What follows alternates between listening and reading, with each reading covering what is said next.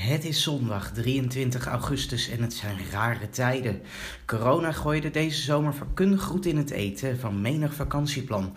We trokken er daarom massaal in eigen land op uit en wisten soms maar ter nood afstand te houden. En na een kwakkelmaand juli werd de zomer dubbel en dwars ingehaald in augustus. Met elkaar hebben we tot 21 dagen aan hittegolf weten te volbrengen, maar dat ligt inmiddels achter ons. De eerste zomervakanties zijn alweer voorbij. De hittegolf is ook eindelijk voorbij en langzaam keren we weer terug naar het werkzame leven. En verlang je terug naar de vakantie, naar je zeeën van vrije tijd? Of ben je helemaal opgeladen en kun je er tegenaan? Nou, ik ben er in elk geval helemaal klaar voor. En we gaan er ook weer tegenaan. Vanuit mijn fletje en op een geheel nieuwe plek. Want vanaf dit seizoen ben ik te vinden op Duke. Dus voor degenen die dachten dat ik een grapje maakte. Ja, inclusief jij Mark uit Margraten. Dat geldt dus ook dit voor jou. Het is dus waar. En een week eerder zoals aangekondigd. Dus iedereen die de weg vandaag nog niet heeft gevonden. Het zij je vergeten. En voor alle anderen, welkom.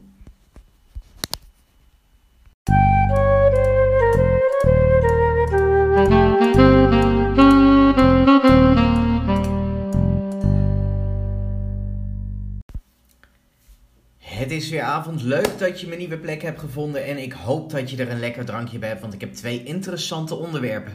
Want gisteren liet ik al doorschemeren dat ik op een mooie plek was. Over het Stedelijk Historisch Museum van Sittard hebben we het zo dadelijk. Maar eerst even dit, want het is weer raak in Meijel.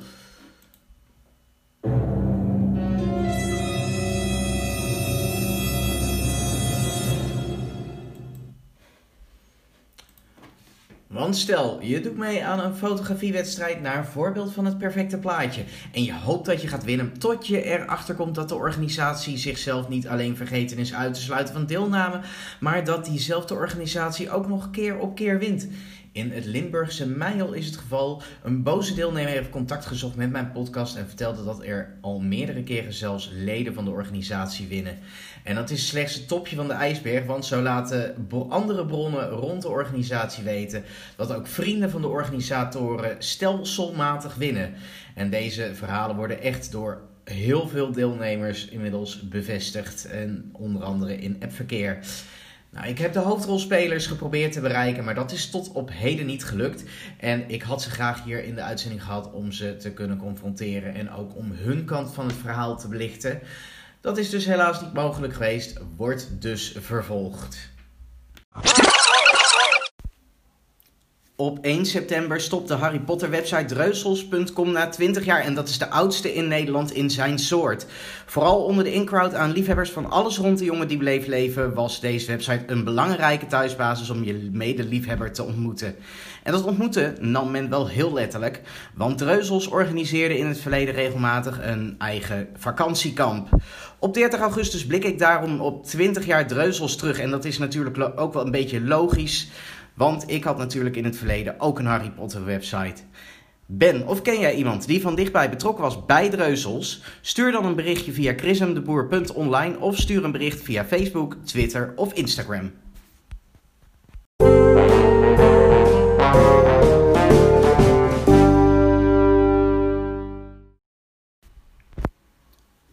Op Instagram deelde ik een post vanaf een mooie locatie en wel van het Stedelijk Historisch Museum in Sittard.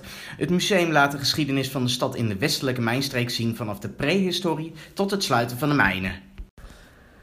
Een doodgewone zaterdagmiddag. En wat is er nou leuker om op zaterdagmiddag gewoon iets te doen wat je echt leuk vindt? Nou, ik vind het bijvoorbeeld heel erg leuk om bezig te zijn met geschiedenis. En dan is het natuurlijk ook heel leuk om iets te doen eh, met de geschiedenis in je eigen woonplaats. Um, ik ben dan ook nu in uh, het Stedelijk Historisch Museum van Sittard. Dat is een van de twee musea hier. Je hebt dus een Stedelijk Historisch Museum, maar ook daarnaast een museum voor hedendaagse kunst. Met wat meer hedendaagse kunstwerken. Jo, je meent het.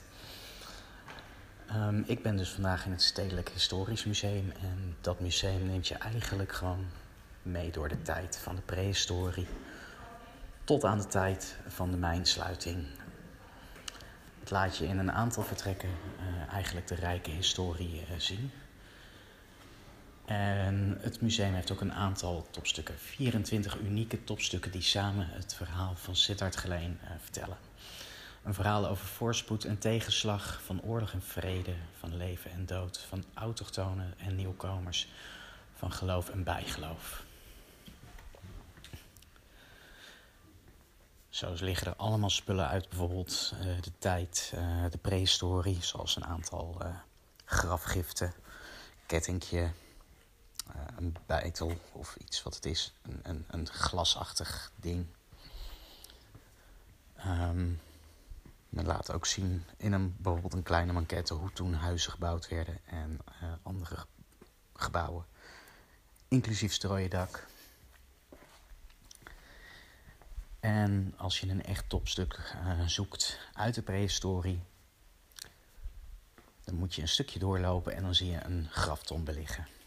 Nou ja, graftombe. Voor die tijd was het een graftombe.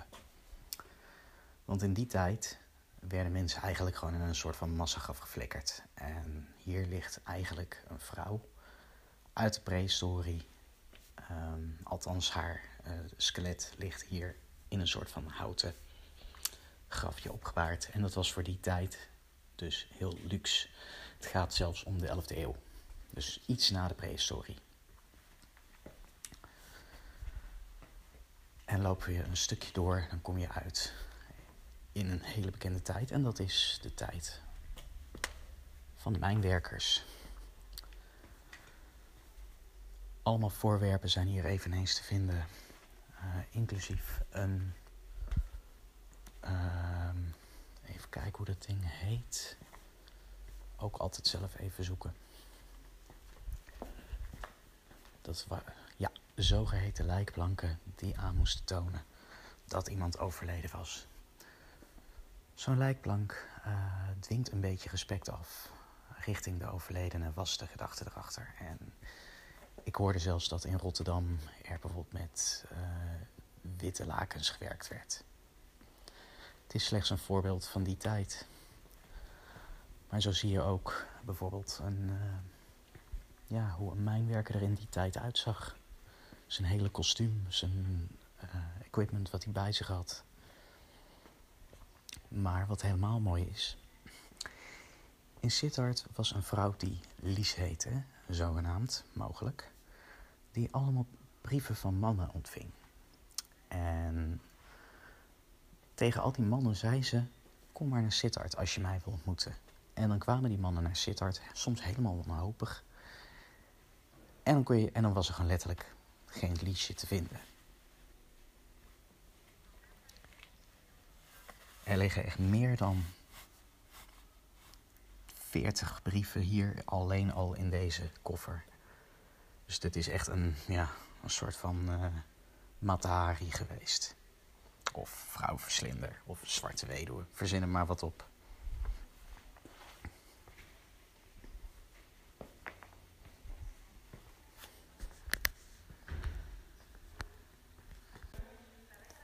Inmiddels ben ik een aantal ruimtes verder. Maar nu komt het mooiste.